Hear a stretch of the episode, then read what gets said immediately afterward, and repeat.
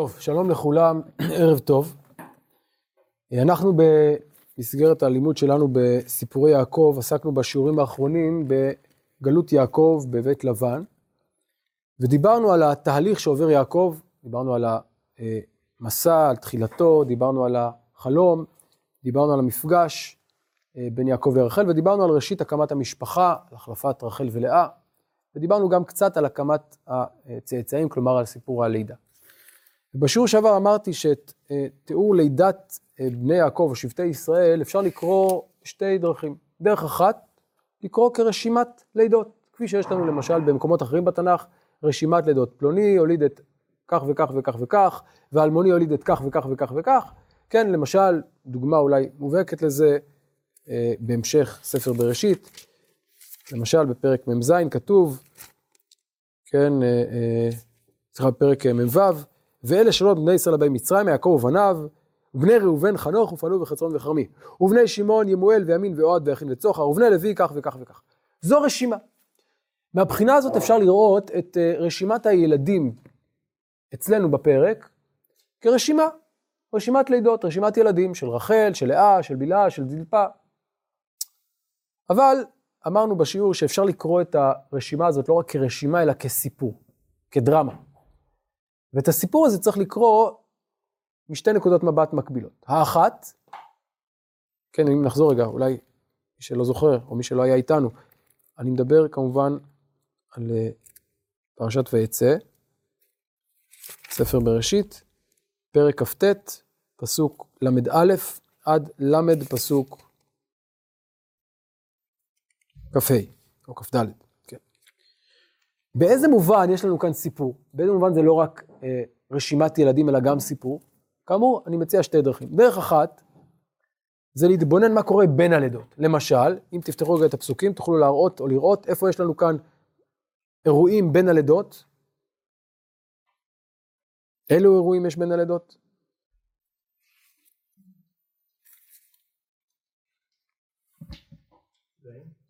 הדודאים זה סיפור אחד, מה עוד? השמות, אבל זה לא בין הלידות, זה במהלך הלידות. מתן השפחות, נכון? זה דבר אחד, מה עוד? מה? מה רחל? התלונה של רחל בפסוק א', ותרא רחל כי לא ילדה ליעקב, נכון? כלומר, בין לידה ללידה, עוד מעט נראה, יש אירועים, יש התרחשויות שמובילות לשלב הבא.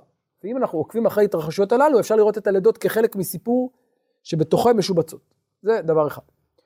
דרך אחרת זה להתבונן לא רק בסיפורים שבין לבין, אלא גם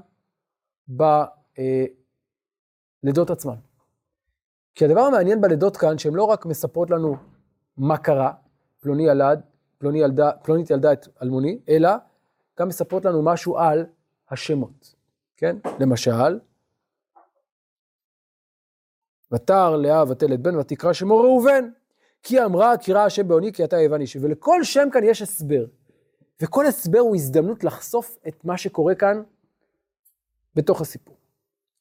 התחלנו לדבר על זה בשיעור שעבר, ואני רוצה היום לחזור לסיפור הזה, ולהתבונן בעיקר בחלק השני שלו, אבל כיוון שאנחנו ככה חוזרים לסיפור, אני רוצה לחזור ולתאר את התהליך שיש לנו כאן. אני הצעתי לראות את הסיפור הזה בעל 5 שלבים. מהו השלב הראשון, מהו האירוע הראשון, מהו אירוע הלידה הראשון? 4 בני לאה. מהו אירוע הלידה השני? 2 בני בלהה. אחר כך? מה? 2 בני זלפה, ו 2 בני לאה, והשלב האחרון, מה? בנה של רחל, יוסף. שהוא חותם את הסדרה, נכון? אגב, כבר כאן אם תסתכלו, יש כאן סימטריה לכאורה, נכון? 4, 2, ו... אנחנו מחכים לכמה, אנחנו מכירים כבר, אתם מכירים את הסוף, יש לנו סך הכל 12, נכון? 4, 2, מה היינו מצפים שיהיה עכשיו? 4. והייתי אומר שהציפייה הזאת מודרכת על ידי עוד תופעה. יש לנו כאן 4 בני לאה, וזהו, ואז עוברים לבלהה. ואז עוברים לזלפה, לכאורה מי היחידה שעדיין לא ילדה? רחל. אבל עוד פעם חוזרים ללאה, נכון? רגע, אבל כתוב ותעמוד מלדת, מה פתאום לאה ילדת שוב? קצת מוזר, כן? למה הלידות של לאה מפוצלות? בעיה, ורק בסוף רחל יולדת. אז זאת נקודה שעוד נדבר עליה, אבל אני רוצה שתשימו לב שיש לנו כאן איזושהי סימטריה שבורה בסיפור הזה. אבל יש עוד דבר, אמרתי שבין הסיפורים או בין סיפורי הלידה יש לנו אירועים, ואני רוצה רגע לעבור עליהם בקצרה. מהו האירוע שמוביל את הלידה הראשונה של לאה? כן? מהו הפסוק? וירא השם כי שנואה לאה. וכולי, ויפתח את רחמה, יפה. מה השלב הבא? בין לבין, כן? בין 1 ל-2, מה קורה? לא, עוד לא. ותרא רחל כי לא ילדה ותקנא. שוב, עוד סיפור באמצע. אגב, שימו לב, באיזה מילה הוא פותח? ותרא, איך פתח הסיפור הראשון? וירא. מה השלב הבא? לא, בין בלהה לזלפה. ותרא לאה כי עמדה מלדת. ואז היא נותנת את זלפה, נכון?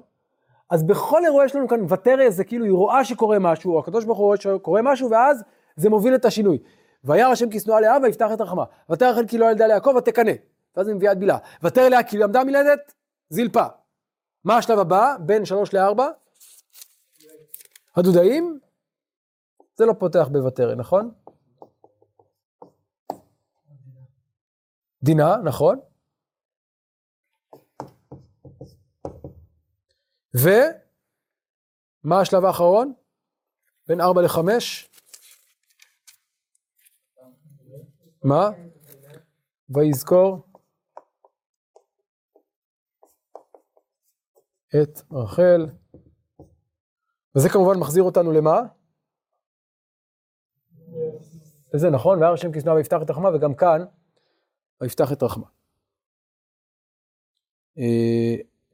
אוקיי. עכשיו, שוב, בשיעור שעבר קצת עסקנו בחלק הראשון, אז אני לא אחזור על כל הדברים, אני רק אגיד שמשמות הילדים אפשר לראות את הכמיהה העמוקה של לאה. וכפי שראינו בשיעור שעבר, יש לנו פער עמוק בין רחל לבין לאה, פער כפול. מצד אחד, לאה היא האישה הראשונה, נכון? מצד שני, היא גם הבכורה. מצד שני, רחל היא האישה האהובה, שאותה רצה יעקב. למה אם כן הוא נשא את לאה? בגלל הרמאות, כלומר הרמאות של לבן שיבשה את סיפור המשפחה של יעקב. ליעקב היה חזון, היה חלום. הייתה אישה שהתאימה לו בדיוק לפי רצונו, לפי אופיו, לפי אישיותו, לפי מקומו אפילו במשפחה.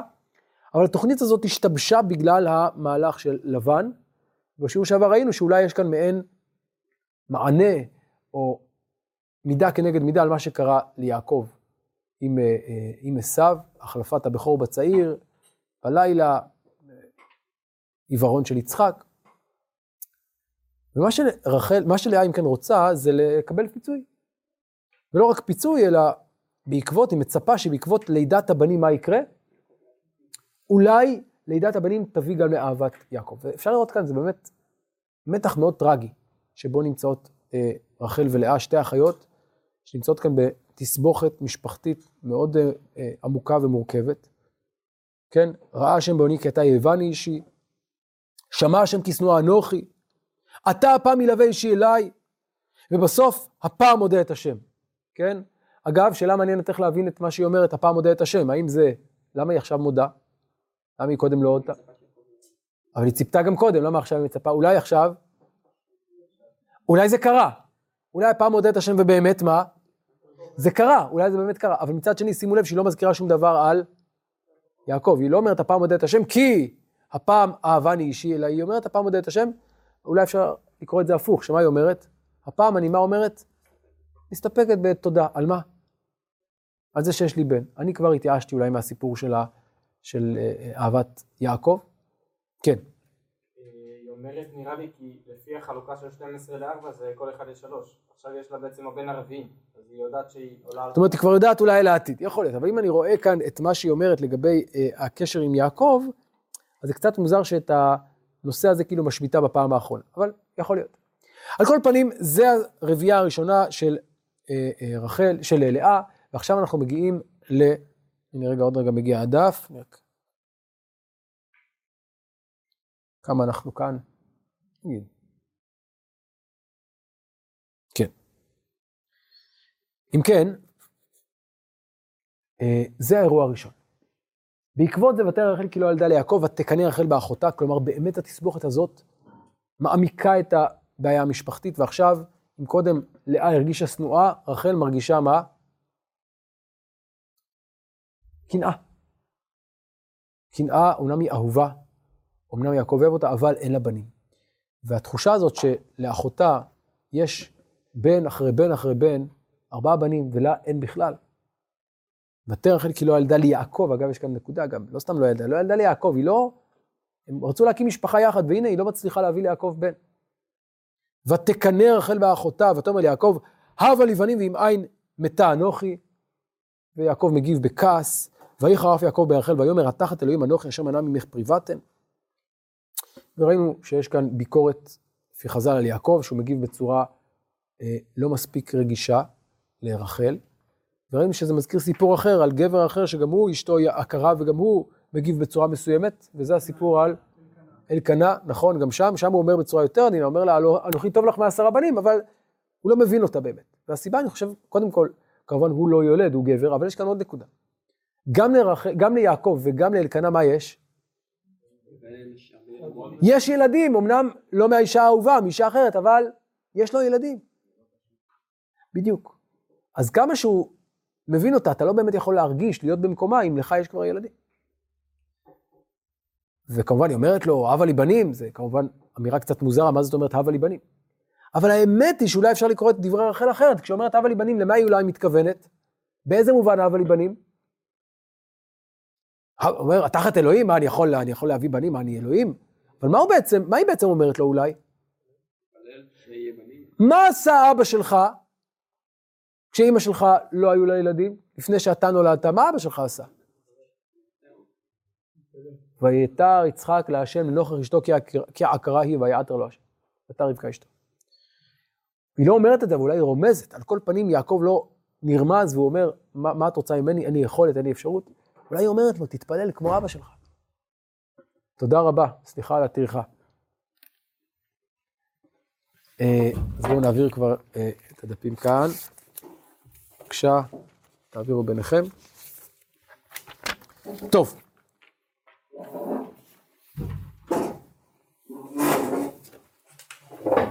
אם כן, אולי ציפתה שהוא יתפלל, אגב, זה מעניין שיצחק מתפלל, הוא באמת נמצא במציאות אחרת, למה? כי גם ליצחק אין ילדים בכלל, נכון? אז אולי המציאות הזאת היא גם שונה. בין כך ובין כך המצב הזה מייצר ביניהם גם איזשהו שבר מסוים. אז זה גם קנאה בינה לבין לאה, גם מתח, כעס בינה לבין יעקב. ואז אומרת רחל, טוב, אם הוא לא עוזר לי, אני אעזור לעצמי. ומה היא עושה? היא הולכת לשיטה שגם היא נלמדה מהדורות הקודמים, ומה היא עושה? מביאה את השפחה. מי עוד עשתה דבר דומה? נכון, אז אם היא לא הולכת בדרך של יצחק ורבקה, היא תלך לדרך של שרה ואברהם. והיא אומרת כך, ותאמר הנה אמתי בלהה, בוא אליה, ותלד על ברכי ויבנה גם אנוכי ממנה, ושוב זו איזושהי תפיסה שאומרת שאם ביולוגית אני לא יכולה ללדת, לפחות שהיא תלד והילד הזה כביכול יקרא משפטית על שמי. כן.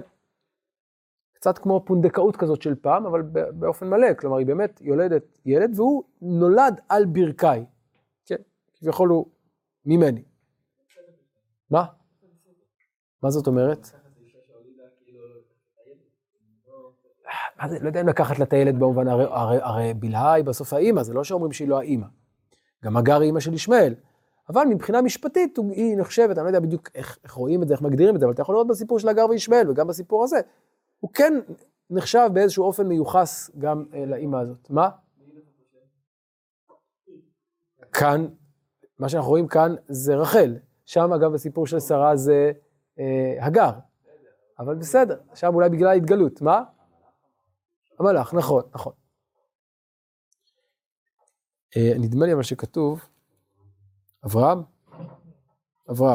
אוקיי, אבל צודק שזה בעקבות דברי המלאך. על כל פנים, זו תופעה אגב שהייתה מוכרת בעולם העתיק, זה לא המצאה, כן. כן, בסדר, אז זו תופעה שמשתמשים, יש עבדים, כן, יש שפחות, באיזשהו מובן הם הקניין שלך, גם במובן הזה, הילדים, אגב, האישה וילדיה תהיה לאדוניה והוא יצא בגפו, כן, יש, זה לא דבר שאנחנו לא מכירים אותו גם מההלכה, כן, פרשת משפטים. על כל פנים, זאת השיטה, זו ההנחה שלה, שזה מה שאולי יעזור לה. ותער בילה ותלד ליעקב בן, ותאמר רחל דנני אלוהים וגם שמע בקולי ויתן לי בן, על כן קרא שמו דן. שוב, מה זה דנני אלוהים וגם שמע בקולי? התחושה היא שיש לי צדק. מהו הצדק שנעשה עכשיו? סוף סוף יש לי בן.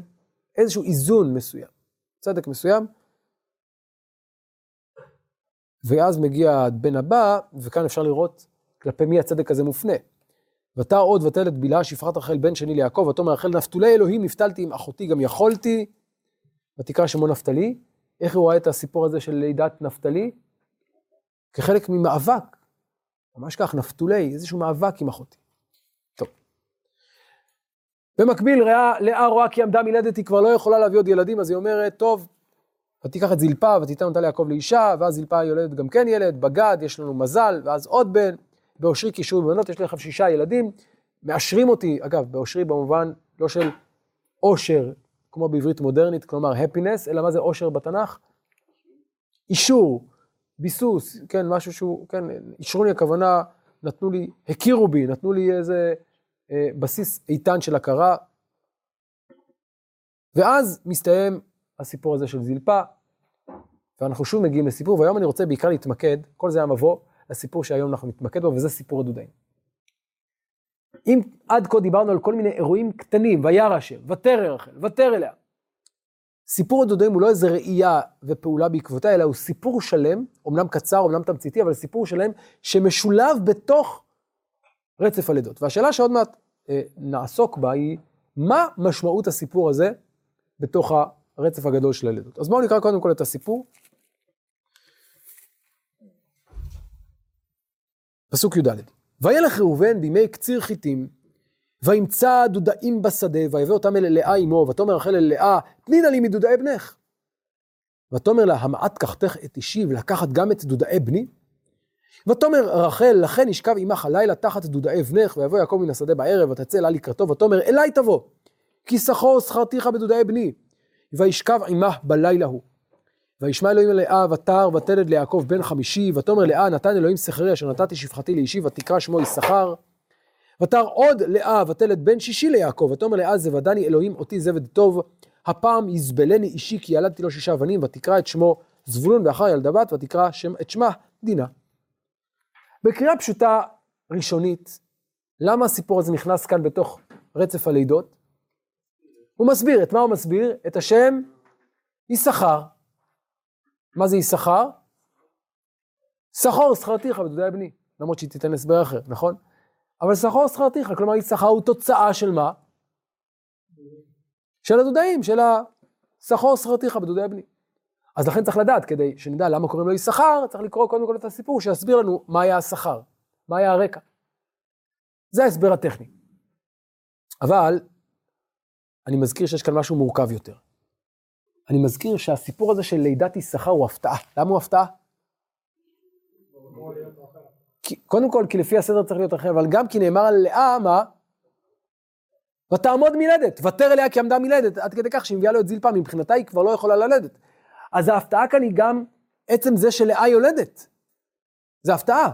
זה לא דבר צפוי, לא לאה, וגם לא לנו. נכון? אז גם השאלה הזאת צריכה עיון. למה יולדת עכשיו עוד בן ועוד בן ועוד בת? איך זה קשור לדודאים? מה משמעות הדבר הזה? בסדר, אז יש כאן איזה שכור שכרתיך, בשביל זה עכשיו יש לנו כאן איזה משהו שהוא נגד אולי הציפיות, נגד הסדר הטבעי, שהיא כבר ותעמוד מילדת. אז זאת שאלה אחת, אבל יש כמה שאלות יותר גדולות על הסיפור הזה. בואו נקרא שוב, נעיין בסיפור ונחשוב איזה בעיות מתעוררות בסיפור הזה.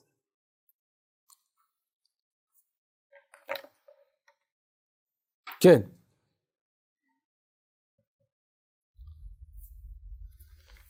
כן, איזה שאלות עולות לכם בסיפור הזה? מה קשה לכם בסיפור? מה השאלה? אתה אומר מה? לא, לא, לא, היא גם נתנה את שפחתה זלפה.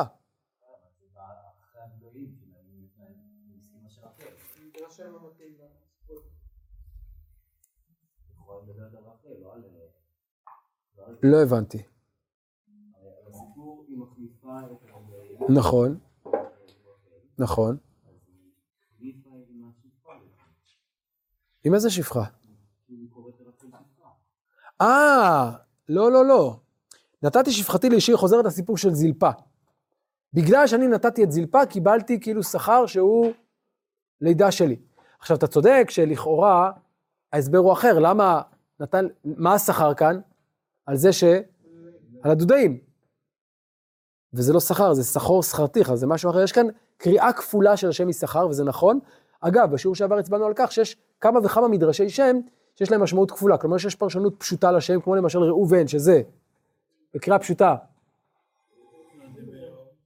מה? ראו, בן, נכון? מאוד קל. ראו, בן. מה מסבירה לאה? כי ראה השם בעוני, כי אתה הבן אישי. עכשיו, זה פחות נכנס בלשון, נכון? ראו בן, ראה בעוני, העין כאן, והשם צריך להיכנס. זה קריאה פחות פשוטה של השם. אותו דבר כאן, אבל נדבר על זה עוד מעט, שהקריאה הפשוטה שלי שכר זה, יש שכר או שכור שכרתיך, אבל היא נותנת לזה משמעות אחרת, שהיא קשורה פתאום לסיפור הקודם של זלפה, זה נכון. אז זה עוד בעיה, בעיית המשמעות הכפולה של השם היא שכר. כן, מה עוד? עוד שאלות בסיפור? מה? מה זה דודאים? אז השאלה, אפשר לבדוק במילונים, במגדירי צמחים, מה זה דודאים, נכון? אבל בואו אולי נחדד רגע את השאלה, לא רק מה זה דודאים, אלא, כלומר, מה למה דווקא דודאים? איפה השאלה כאן? מה?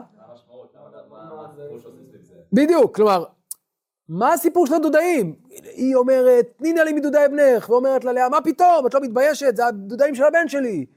אני מוכנה לתת לך, לכן נשכב ממך הלילה. מה הסיפור הזה של המאבק הזה על איזה צמח, דודאים, בסדר, מה קורה פה? מה העניין הגדול של הדודאים שכולם נאבקים עליו כאן, נכון? אז זה לא רק מה זה, אלא בעצם, למה הדודאים הם צמח כל כך מבוקש, כן? איך זה קשור לימי קציר חיטים, נכון? זה גם שאלה מעניינת, איך זה קשור לימי קציר חיטים, כן? שבזמן הזה הוא פשוט נמצא בסדר. אולי זה זמן הפריחה של הדודאים, מי יודע? אם נדע מה זה דודאים, אולי נדע, כן, יש כמה זיהויים, כן? ולא בלילה ההוא, כן, כן, מעניין, כן, הערה לשונית. טוב, אז אני חושב שהשאלה המרכזית היא באמת שאלת המשמעות של הדודאים והאמוציות הגדולות סביב הדודאים. וכדי להבין את הדבר הזה, צריך קודם כל לשאול באמת מה הם, ושנית, איך זה מסביר לנו את המתח הגדול שיש כאן.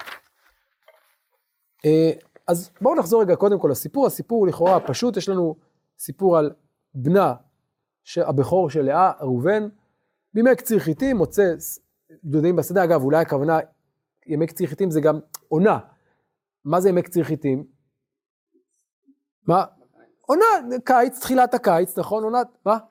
בפסח, נכון, מה קורה בפסח? יצאתם פעם בפסח לטיולים? מה קורה בפסח בדרך כלל?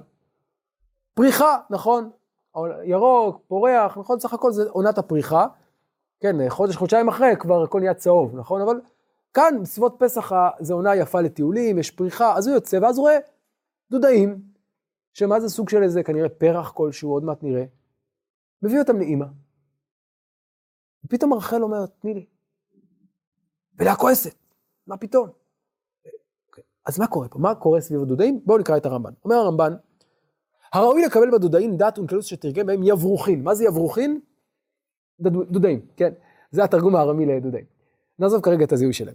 ובראשית הרבה גם כן רבי חייא ברבי אבא אמר יברוכין והם יברוך בלשון ערבי. וכתב רבי אברהם, דודאים אמר המתרגם יברוכין. כן, מי זה רבי אברהם? אבן עזרא. וכן יקראו בלשון ישמעאל, וזה העיקר, ויש להם ריח טוב. אז מה מיוחד בדודאים? ריח. איך אני יודע? קודם כל כנראה ראיתי דודאים, כלומר לא אני, אלא אבן עזרא, וכן כתוב, יש גם פסוק. גם לא נגיד שאנחנו זיהינו בדיוק את הדודאים, יש פסוק שאומר בשיר השירים, הדודאים נתנו ריח. אז לדודאים יש ריח. אז זה מאפיין בולט. אז עכשיו אפשר להבין למה ראובן מביא לאמא שלו את הדודאים. למה הוא מביא דודאים?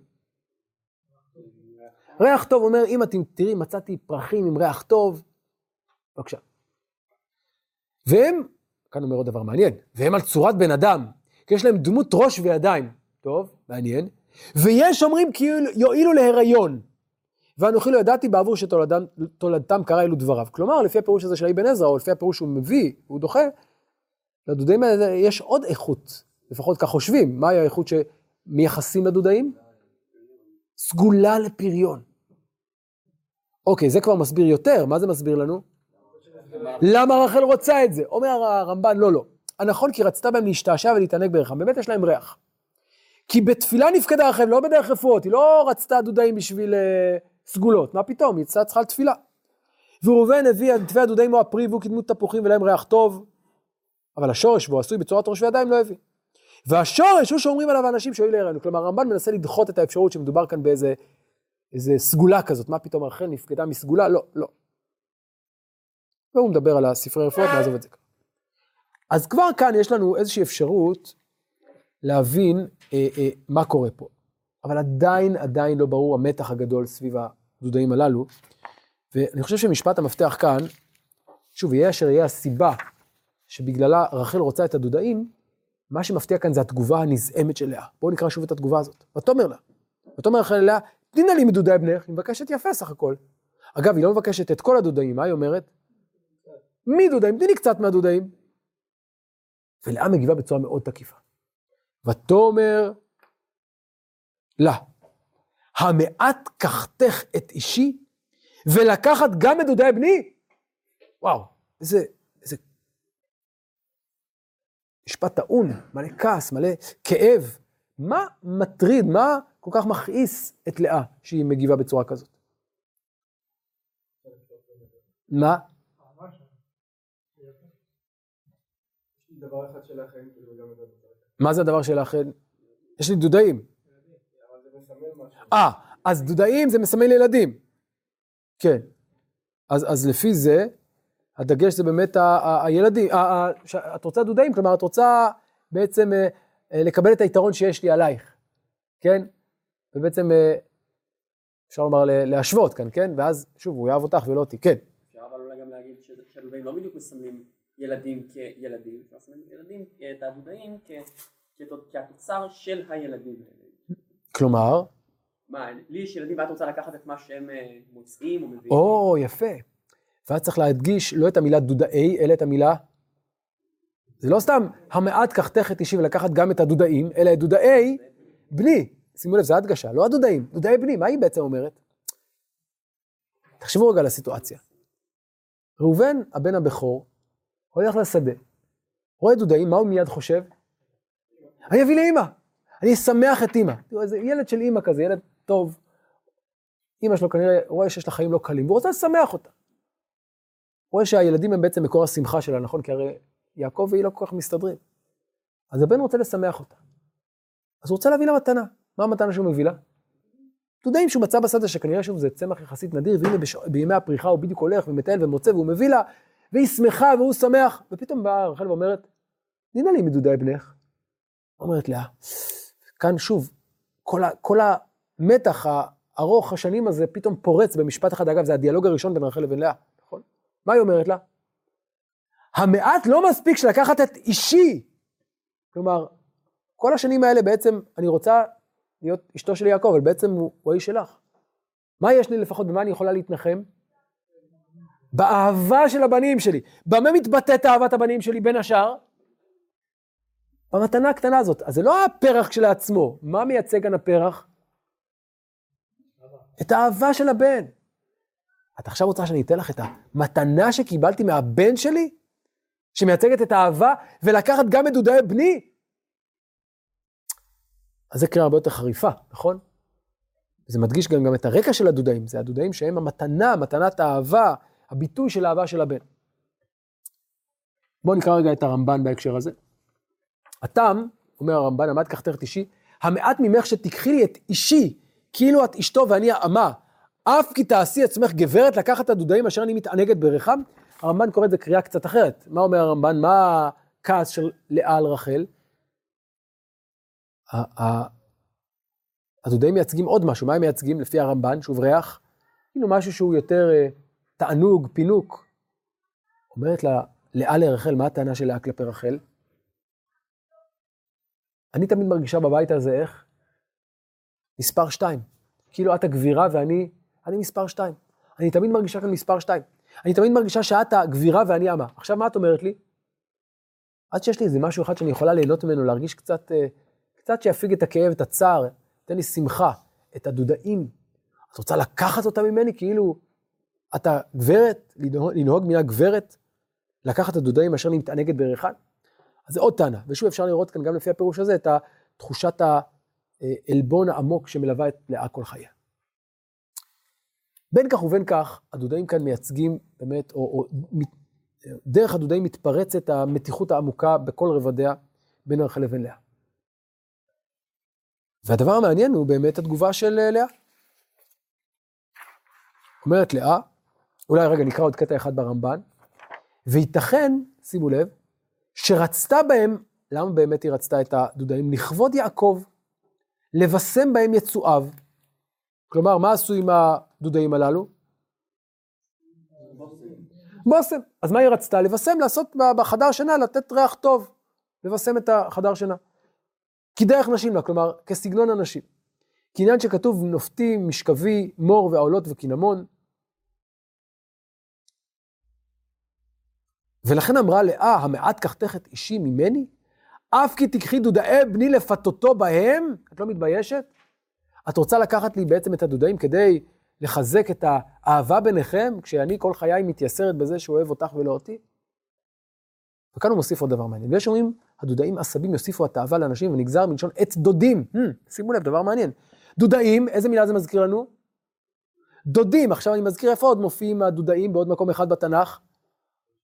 שיר השירים, ומה באמת התיאור הפועל המאוד מרכזי שם לאורך כל הדודים, דוד, רעיה, דודי, דוד פירושו אוהב, אהוב, זה פועל שקשור לאהבה, אז מה זה דודאים לפי זה?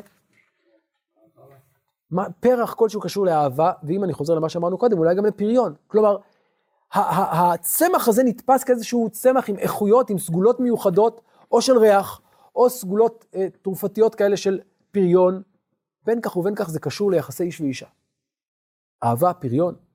ועל זה כועסת באמת לאה. אז יש כאן כאמור כעס בכמה רבדים. אז היא מתוסכלת, אז היא כועסת. אז זה מסביר לנו למה רחל רוצה, או כפי שאומר הרמב"ן, כדי לבשם את יצואיו, אולי כדי, בכל זאת אולי זה ייתן איזושהי תקווה לחידוש האהבה ביניהם, או באמת גם לייצר כאן הזדמנות ללידה. אולי זה איזושהי סגולה שיכולה לעזור במצב שבו רחל נמצאת, היא פונה לכל דבר, ניסתה כל מיני דברים, והיא אומרת, אולי הצמח הזה, מי יודע, אולי הוא יעזור. מה? אבל לא כתוב שהיא לקחה את זה. אוקיי, וזה הנקודה הבאה. עכשיו, לאור זה,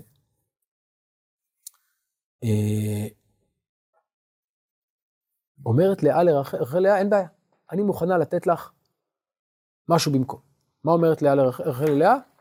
לכן ישכב עמך הלילה תחת דודי בנך, שזה מאוד מוזר החילופין האלה, נכון? מה, כלומר, אני מציעה לך כסף, מה זה? ישכב עמך הלילה תחת דודי בנך, זה מאוד מוזר. אבל לאור מה שאמרנו קודם, זה הדבר היחיד שיכול לרצות את לאה, למה? כי על מה בעצם הן מתווכחות כאן, על מה הן רבות כאן? לא על הצמח הזה, על מה הן רבות בעצם? על הקשר, על האהבה, על הילדים, על המשפחתיות, על זה המתח ביניהם. אז אם את יודעת מה, אני מוכנה לקחת את הדודאים, ותהי לילה עם יעקב, יש לנו, כן, אוהל של לאה, אוהל של רחל, שתי נשים, אז לילה פה, לילה שם, היא אומרת, אני מוכנה לוותר על הלילה הזה. למה? בשביל הסיכוי שאולי הדודאים הללו יעשו משהו. עכשיו, זה מאוד מסביר את ההיגיון של, נכון, זה מסתדר עם ההיגיון של לאה, המעט קחתך את אישי ולקחת גם את דודאי בני, אז מה היא אומרת? לכן נשכב עמך הלילה. מה את אומרת? קחתך את אישי, אז אני מוכנה מה לעשות? לתת לך את אישך, כן. אבל גם מסתדרים, עכשיו זה סוג שמסתדר עם ההיגיון של רחל, כי היא אומרת הרי, אומרים לי קודם שאלה תעמוד מלדת, אז אולי הוא אומרת, אולי להעלות או לדעות בנים, אני ארוויח לידודאים, היא אומרת אולי נוכל לרמות את לאה. לא הבנתי. מה רחל אומרת? היא נותנת ל... היא אומרת גם ככה לא יהיו לו עוד ילדים. כן, אולי, אוקיי, יכול. עכשיו, יש כאן עוד דבר, מה, כן, עוד מישהו רוצה להעיר עוד דבר? למה לאה צריכה, כאילו, צריכה להביא לאה? כי לאה לא מוכנה, היא כועסת, היא אומרת, את לא מבינה, זה לא הדודאים, הדודאים כאן זה משהו הרבה יותר עמוק, זה השאלה של האהבה, נכון? אז היא אומרת, הדבר היחיד שאני מוכנה, כאילו, ששקול, היא אומרת, לא רק שאת לוקחת את אישי, את לוקחת גם את דודאי בני, אז מה היא אומרת לה? את יודעת מה, אז אני מוכנה לתת לך, בעקבות דודאי בנך, מה לתת לך? אני אקח את, אז אני אומר, לקחת את אישי זה במובן רחב, זה גם במובן של, מאז ומעולם אוהב אותך ולא אותי, זה גם במובן של, את האישה הראשונה ואני האישה השנייה, והיא אומרת לה, אז אני מוכנה לקחת את הדודאים, ולתת לך, לתת כביכול, את יעקב, ללילה. כן. לא הבנתי, איך זה הגיוני שהיא נותנת את יעקב ככה, כאילו מה שיעקב זה חצי? שאלה מצוינת. זאת אולי השאלה הכי גדולה בסיפור הזה. מה זה הדבר הזה? עכשיו בואו נקרא את הפסוק הבא, וזה עוד יותר חריף. ויבוא יעקב מן השדה בערב, ותצא לאה לקראתו, ותאמר, אליי תבוא, כי שכור שכרתי לכם דודאי בני. זה פסוק מאוד קשה, נכון? זה פסוק ממש מביך. כאילו, יעקב הוא כאן איזה חפץ שמעבירים אותו מיד ליד, שכור שכרתי לכם דודאי בני, אליי תבוא. ממש קשה לקרוא את הפסוק הזה, נכון? פסוק לא קל. מה קורה פה? מה משמעות הדבר הזה? עכשיו, בסופו של דבר, התוצאה של הלילה הזה היא באמת, באופן פרדוקסלי, לידה. אבל למי? ללאה ולא לרחל. כלומר, רחל חשבה שאולי בעקבות היא תקבל את הדודאים, ואולי בהמשך היא תלד. לא, מה קורה? בדיוק הפוך. מי יולדת? לאה שעמדה מלדת ולא רחל. לאה שוויתרה על הדודאים ולא רחל שקיבלה את הדודאים. ובאמת מי שעומד על הדבר הזה זה המדרש. בואו נראה את המדרש כאן בראשית רבה. רבי אלעזר אמר, זו הפסידה וזו הפסידה, זו נסתכרה וזו נסתכרה. לאה הפסידה דודאים ונסתכרה שבטים, ורחל נסתכרה דודאים והפסידה שבטים. כאילו כל אחד הרוויח והפסיד, אבל באמת מה אומר המדרש? מה לאה הרוויחה? בנים. מה היא הפסידה? דודאים. מה רחל הרוויחה? דודאים. ומה היא הפסידה? ילדים. במילים אחרות, מי הרוויח ומי הפסיד? לאה הרוויחה. לאה הפסידה כאילו משהו בטווח המיידי, היא הפסידה איזה פרח. מה הרוויחה? עתיד, המשכיות. רחל מה הפסידה? מה הרוויחה, סליחה? משהו זמני, חולף, מתקלה. מה הפסידה? עתיד. זה טרגדיה. או! כן, רצית להעיר עוד הערה?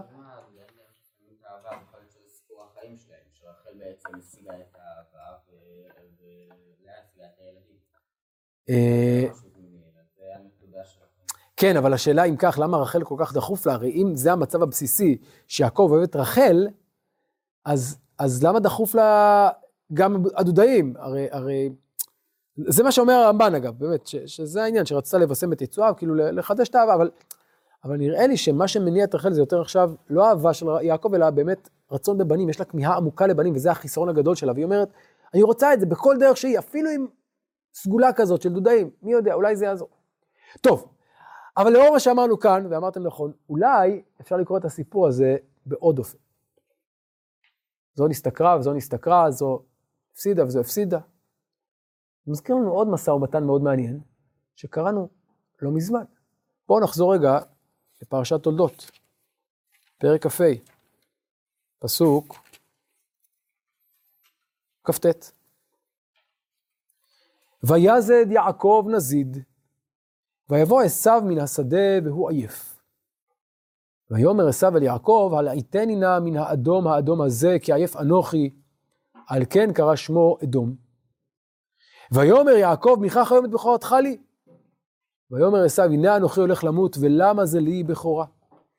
ויאמר יעקב, הישבע לי כיום, וישבע לו, וימכור את בכורתו ליעקב, ויעקב נתן לעשיו לחם ונזיד עדשים, ויאכל וישת ויקם וילך, ויבז עשיו את הבכורה. יש לנו כאן סיפור שהוא מניע, אפשר לומר, את כל הדרמה של יעקב ועשיו. ויש הרבה דמיון, נכון, בין הסיפורים. בואו נחשוב רגע מה משותף לסיפורים הללו. שמתם לב לקשרים בין שני הסיפורים? או, הביטוי הזה, ויבוא יעקב מן השדה, זה ממש אותו ביטוי שנאמר כאן, ויבוא עשיו מן השדה. מה עוד? מדרש שם. מה מדרש שם? סחור סחרתיך וכאן אדום אדום, כן. שזה גם אגב כפול, סחור סחרתיך אדום אדום, כן. מה עוד? או, מה משותף לדודאים ולנזיד? משהו זמני, מוצר מתקלה, נכון? או אוכל, או דבר שמריחים אותו, או לא משנה מה, או שיקוי. מול מה? מול עתיד, מול בכורה. שם מוכרים את הבכורה בעבור נזיד עדשים, וכאן, את הלילה עם יעקב, את העתיד, עבור דודאים. יפה, מה עוד? יש עוד כמה דברים מעניינים, תחשבו רגע. מי פועל בשני הסיפורים הללו? בין מי למי המסחר? ש? הבכור והצעיר, הצעירה והבכורה, נכון? המאבק בין שני האחים ובין שתי האחיות, הצעירה והבכורה, או הצעיר והבכור, זה על העתיד, נכון? והמסחר כאן הוא קשור לעתיד, גם פה וגם שם, כן. אפשר להגיד שבשניהם זה איזשהו מצב קיצון, זאת אומרת גם אצל הסף שהוא הולך למות, כן. וגם אצל רחל שהיא כאילו, זה הסוף שלה, אלא היא רואה שכאילו, אלא... ייאוש כאילו, ייאוש כזה, כן, הנה יכול הולך למות זה, למרות שאצל הסף צריך להגיד, זה סוג של, הוא אומר, עזבו אותי מהעתיד, מה אכפת לי, בכורה, מי יודע, אני לא יודע מה יקרה מחר, אני רוצה ליהנות כאן עכשיו, העתיד לא מעניין אותי. אצל רחל זה קצת יותר מורכב, כי כן רוצה ילדים, אבל בסיטואציה הזאת היא עשתה טעות כנראה, כן. אפשר גם לומר שעשיו שהוא אהוב על יצחק ורחל שהיא אהובה על יעקב, שהם שניהם בעצם רוצים את הדבר הזמני פה, ודווקא אלה שפחות אהובים הם רוצים את הדבר ההמשכי. מעניין, אתה אומר שבמובן הזה יעקב מקביל ללאה, כן? שניהם, שגם יעקב וגם לאה בעצם מקבלים את... כן. ואולי אפשר לומר, אגב, הדבר המעניין הוא שיעקב נמצא בשני הסיפורים, נכון? אבל בתפקיד קצת שונה. תפקיד קצת שונה, מה התפקיד של יעקב בסיפור? מה? שם הוא זה שמנהל את המשא ומתן, הוא זה שבעצם מצליח לקנות את העתיד תמורת ההווה. ואילו כאן, מה קורה לו? הוא סביל, הוא זה שאגב הוא במקום של עשיו, הוא בא מן השדה בערב, וזה פסוק שאמרנו שקשה לקרוא אותו, נכון? מה קורה לו כאן? אתה נכון? הוא הופך להיות חפץ. קונים אותו, סוחרים אותו, מוכרים בו, אליי תבוא. כאמור, תיאור מאוד קשה. אגב, יש עוד קשר מעניין.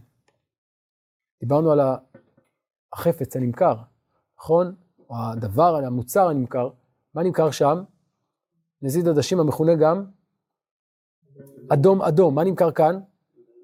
דודאים. שימו לב למצלול הדומה של דודאים ואדום אדום. זה ממש אותם אותיות, נכון? אז יש כאן דמיון מעניין בין הדודאים לבין האדום האדום.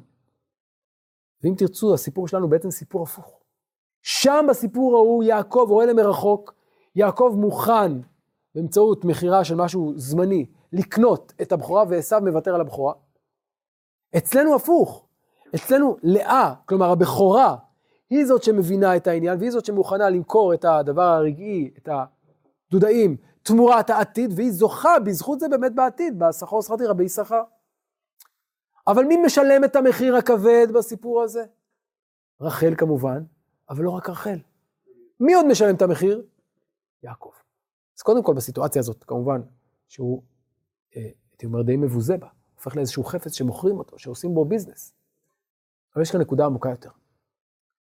כדי להבין את זה צריך לחזור אחורה ולהיזכר, מה בכלל יעקב רוצה לעשות כאן? למה הוא הגיע לכאן? הוא רצה לשאת אישה ולהביא ילדים, נכון? ואת מי הוא רצה לשאת?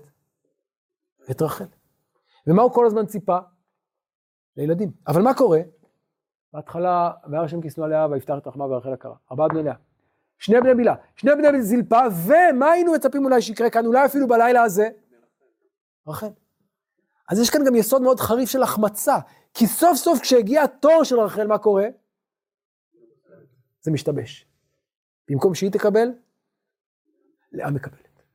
אז יש כאן משהו טרגי, שדווקא ברגע שסוף סוף הגיע הזמן, אמנם אחרי הרבה קשיים ותסכולים וכעסים וכנאות, סוף סוף הגיע לכאורה התור של לאה, של רחל, סליחה, ואז מה קורה? פתאום לאה נכנסת שוב. למה? בגלל מחירת הדודאים. אבל יש נקודה עמוקה יותר. כאמור, זה לא רק רחל, זה יעקב. ויעקב כל כך ציפה לבן מרחל. איך אני יודע אגב? כי מה אומר בהמשך, כשנולד יוסף? שלחני, אני רוצה לחזור הביתה. כלומר, יוסף מבחינתו זה העיקר, לזה הוא חיכה כל הזמן. כן, זאת אשתו האמיתית. אתם ידעתם כי שניים ילדה לאשתי. זאת האישה שהוא באמת רצה. זה הבן שהוא באמת רצה, לזה הוא חיכה. אבל זה מתעכב עוד ועוד ועוד. למה? בגלל הדודאים.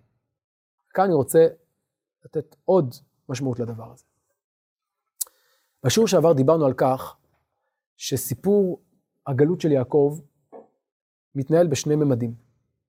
יש שתי סיבות לבריחת יעקב, או ליציאת יעקב, האחת היא באמת בריחה מחמת עשיו, אחת היא בריחה בדיעבד כדי להגן על חייו, כפי שאומרת לו רבקה, והסיבה השנייה מה היא? ציווי של יצחק, לכתחילה ללכת לפדן ארם ולהקים משפחה, לשאת אישה.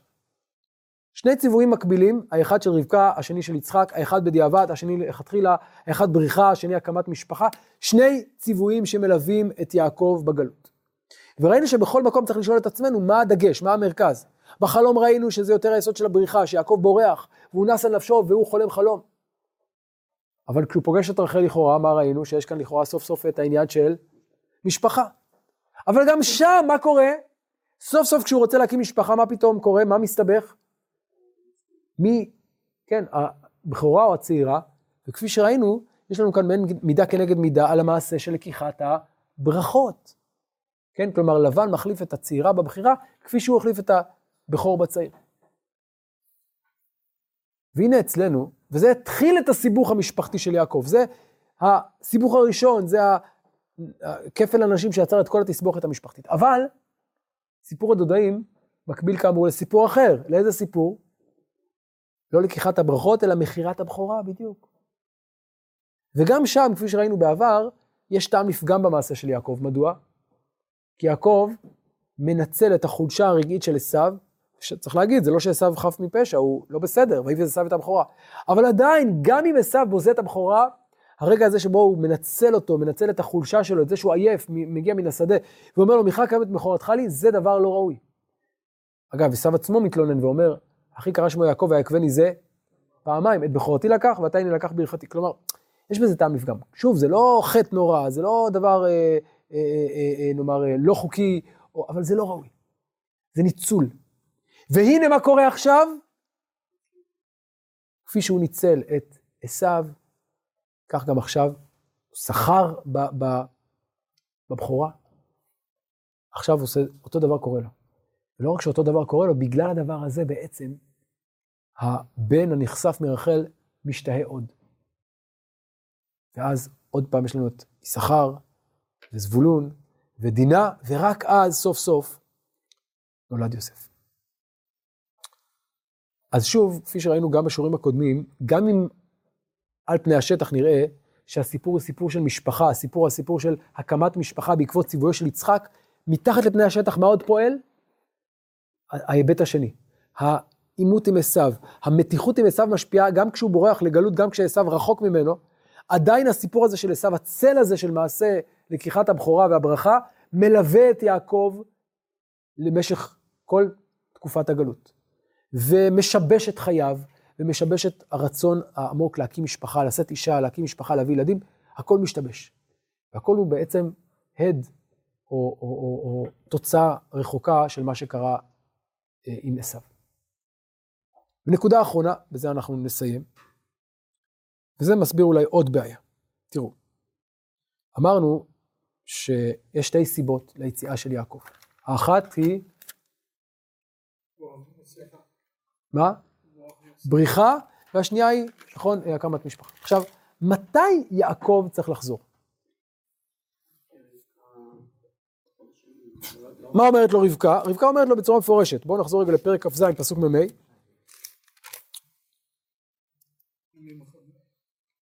עד שוב אפריך ממך ושחרר את אשר עשית לו ושלחתי לו לקחתיך משם. למה? סליחה, אולי נחזור לפסוק מ"ד. וישבת עמו ימים אחדים עד אשר תשוב חמת אחיך, עד שוב אפריך ממך ושחרר את אשר עשית לו ושלחתי ולקחתיך משם. למה אשקל גם שתחיה יום אחד? כלומר אומרת לו רבקה, מתי תחזור? ימים אחדים זה לא כמה ימים, זה שנים. אבל כשהמצב ירגע כאן, בדיוק, כשעשיו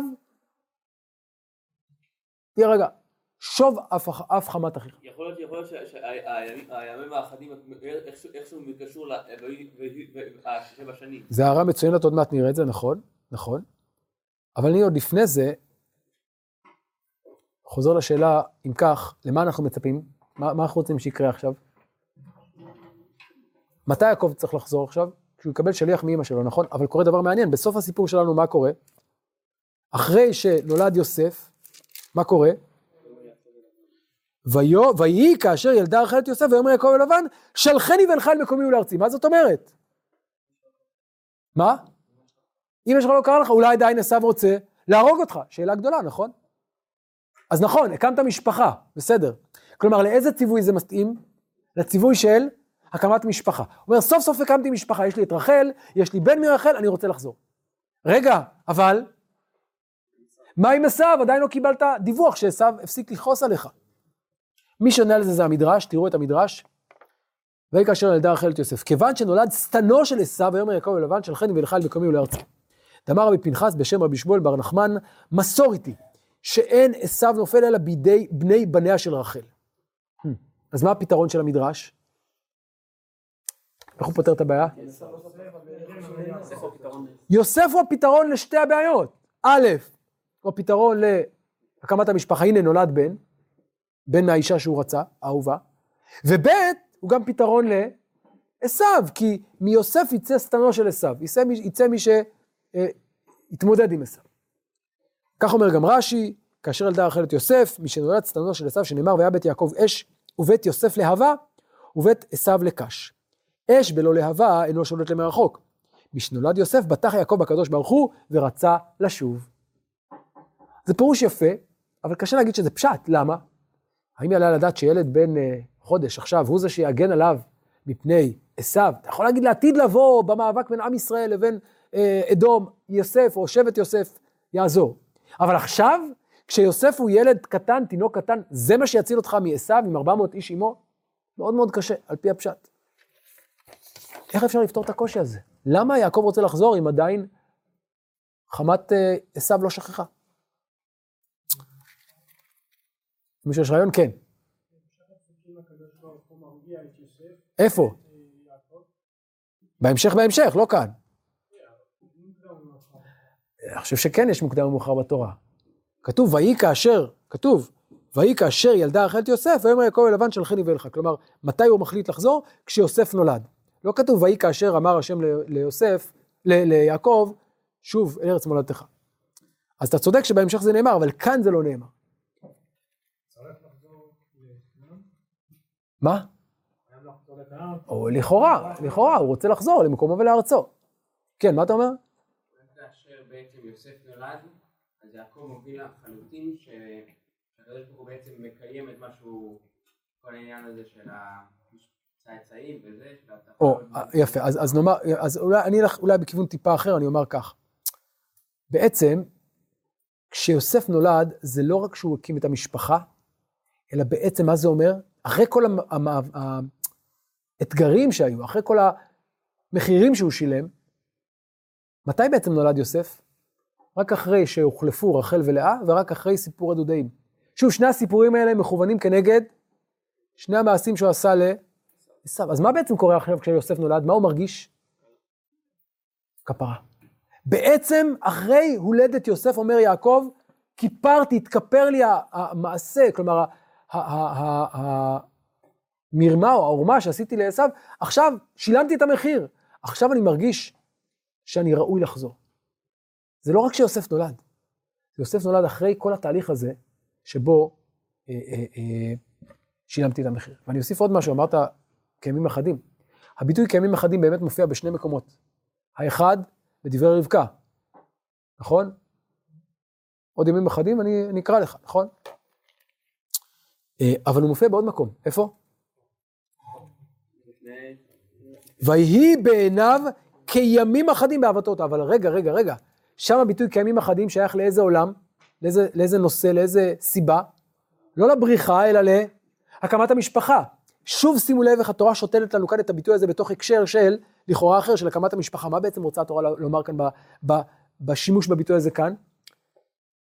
הרי הוא מתאמץ הרבה בשביל לשאת את רחל. אבל בעצם המחיר הגבוה על הנישואים עם רחל, כל הקשיים, כל הניסיונות, כל המאבקים, כל המתחים, הכל, הקיימים החדים הזה בנישואי יעקב ורחל, המחיר שהוא ישלם על נישואי רחל ועל לידת יוסף, הוא תוצאה של מה? של הימים החדים של עשיו. של הכעס של עשיו על יעקב, הייתי אומר של הכעס הצודק, המוסרי, של הכאב שעשיו מרגיש על מה שעשה לו יעקב. ורק בעצם כשהקיימים החדים הזה יתממש או יושלם, רק אז יוכל יעקב, עם הולדת יוסף, לשוב לארצו ולמולדתו.